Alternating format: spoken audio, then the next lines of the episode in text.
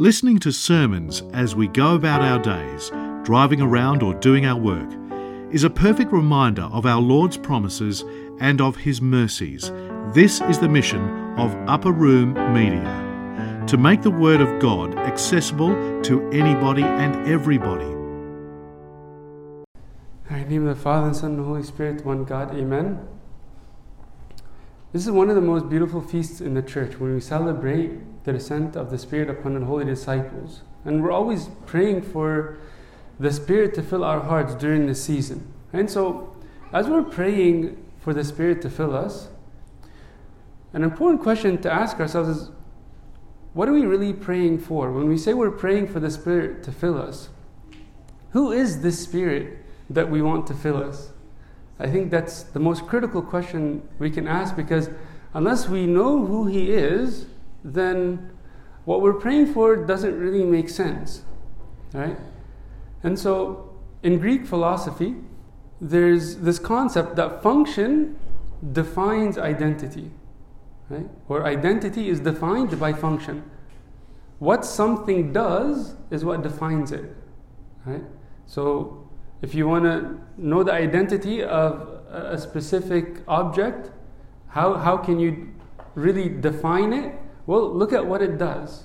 Okay? Its function is what will define it, right? For example, how can you identify a human being? Right?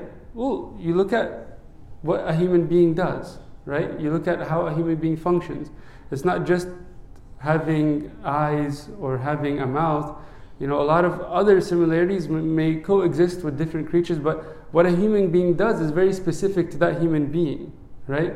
And so that's why the, the identity of a specific person or, or a specific object is defined by its function, right? For example, you have like a pile of wood. What makes this pile of wood a, a chair or a table or, I don't know, a cabinet or a dresser?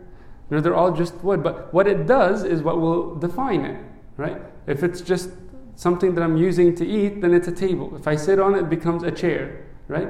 And so we have to ask ourselves, what does the Spirit really do?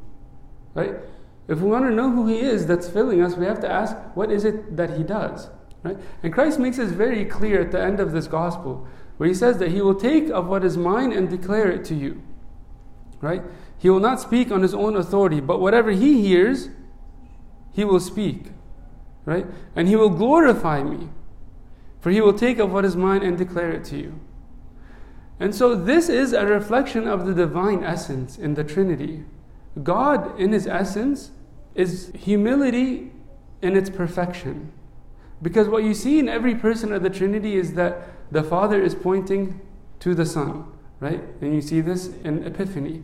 He says, This is my beloved Son in whom I am well pleased. Like putting the spotlight on him. The whole life of Christ, this is no mystery, that Christ is pointing to who? The Father. And he says, My food is to do the will of him who sent me.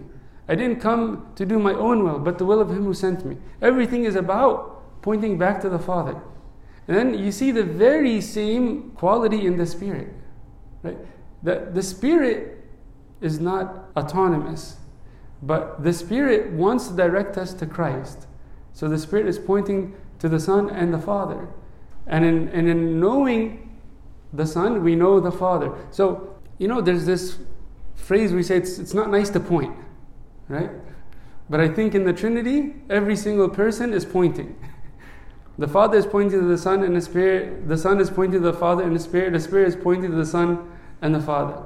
Right?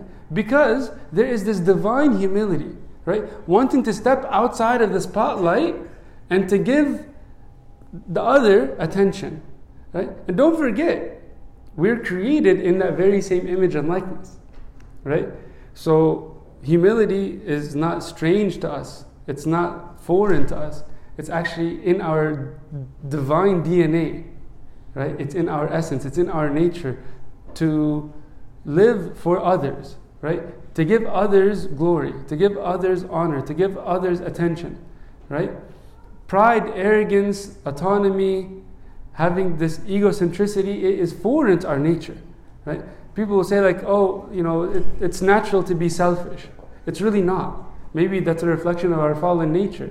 But we're in the image and likeness of a God who is filled with divine humility, right?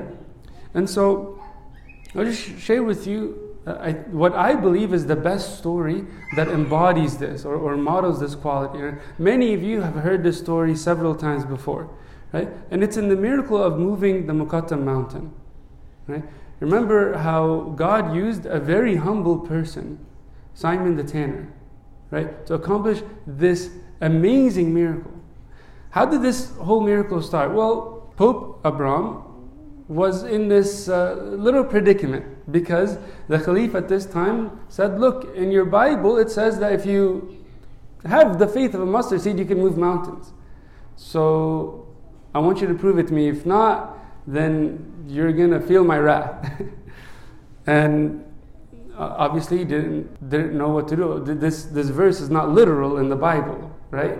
It's about moving the, the mountains in our life, like, like sins and different habits that we can't break. If we have that sort of faith, we can move those mountains. But God didn't say that so we could geographically start to alter the earth. Anyways, he's like, what am I supposed to do? So he goes to the church and he fasts and prays for three days. And by the way, uh, there's nothing new there because when we don't know what to do, what, what's our natural recourse? To fast and pray. That's why uh, throughout the years we just grow in fasting and prayer. Anyways, that's just a side note. So he goes, he fasts and prays, and St. Mary tells him, Look, go to the market and you're going to meet someone. His name is Simon, Simon the Tanner and by his hand you will accomplish this miracle. And he's like, I have no idea who this guy is, but whatever. He goes and he finds this shoemaker, like a very humble man, a guy who's probably worthless in society, right? Like if he died that day, nobody would even notice, right? Totally irrelevant. And so he says, you know, like this is what happened, and, and uh, of course, Simon the Tanner is very well aware that God had called him to do this. And so he says, I'm at your disposal. Whatever you tell me to do, I'll do it. And so Simon the Tanner says, Let's go up to the mountain and we'll pray, we'll, do prostration, we'll do Kyrie and then by God's grace, we'll move the mountain. And we all know how the story goes, right? They do prostrations, they do Kyrie they're praying, and then the mountain actually moves. What we typically don't notice in this story, and, and this is written in his biography, is what happened right after. Because we typically stop right there. Right? But what happened right after is that Pope Abraham looked to his left and looked to his right. He's looking for Simon the Tanner, right? The guy who just made this big miracle happen. Right? So he's looking to his left, looking to his right, but he found no one. And, and this is what reveals the, the depth of his heart. This isn't a product of like reaching some sort of level in, in his holiness. Right? This is the reason why Simon the Tanner is holy. Like this is what produced these signs and wonders. Because he had this humility, God said, I'm going to use him. He doesn't want to steal the spotlight. He doesn't want to steal the show. He doesn't want everybody to look at him and give him praise. Right? I don't know about you, but if I accomplish something to that magnitude, forget moving a mountain. You know, like we built this church together and we're all excited. We want to celebrate, like, you know, not even in an arrogant way.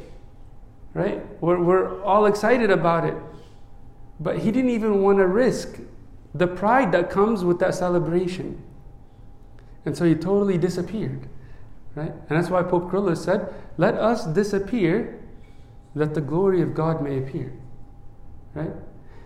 This is the spirit that we are praying to fill us.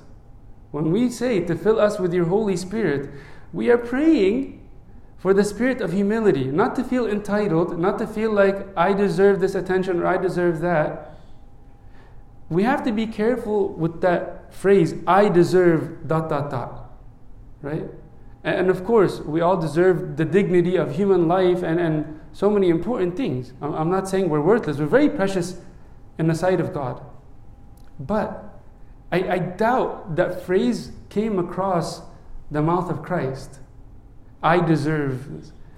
To, to Christ, I deserve nothing, right? I, I'm willingly sacrificing my life. I don't deserve a fair treatment. He didn't say, I deserve a fair trial. He didn't say, I deserve respect. I deserve honor. I deserve glory. He said, I'm laying my honor, my glory, everything down. And that's the spirit that we're praying to fill. And unless the spirit of God fills us, all our efforts to humble ourselves are in vain. Right? Because this is a divine quality. Right? You cannot kill the self by the self. The self doesn't just commit suicide. Right? And so it's only by the power of the Spirit that He enters and cleans out all the filth that's hidden in there. And then, little by little, we, we start to come to life, right? We start to live for others. We start to desire the glory of God more than our glory and honor, right? And, and with almost every problem, you'll see that there's pride behind it, right? Marital conflicts, conflicts in uh, the world, conflict, in different teams, whatever it is that divides or splits people apart, it's typically pride. That's why the scripture tells what comes before the fall? Pride. Pride comes before the fall. There's nothing more important to pray for than this. If we have humility alone, we can ascend to the heavens. So St. John Climacus said. He said, if Satan fell by nothing but pride, then we may ask ourselves if one can ascend to the heavens with nothing but humility. Nothing but that. Imagine, all we need is humility. And that's what the Spirit does for us. When we're praying for the Spirit to fill us, we're praying for a one way ticket to heaven. We're praying for that divine humility to fill our hearts, that God's glory may appear in the world, right? And, and we have to resist that urge to get the honor and the respect and the glory because ultimately we're not living for ourselves. Right? Go back to that story of Simon the Tanner. After this miracle happened and Pope Abraham went back to Khalif, the story concludes that he was blown away by the faith of the Christians and he himself converted into Christianity. Right? What greater glory is that? That by our humility, we can convert others. We can change the world, right? He didn't need to preach. He didn't need to give him a message. He simply stepped away, stepped back, and said, God, you work. Right? May God give us this spirit of humility, this spirit of love, that His name may be glorified forever and ever. Amen.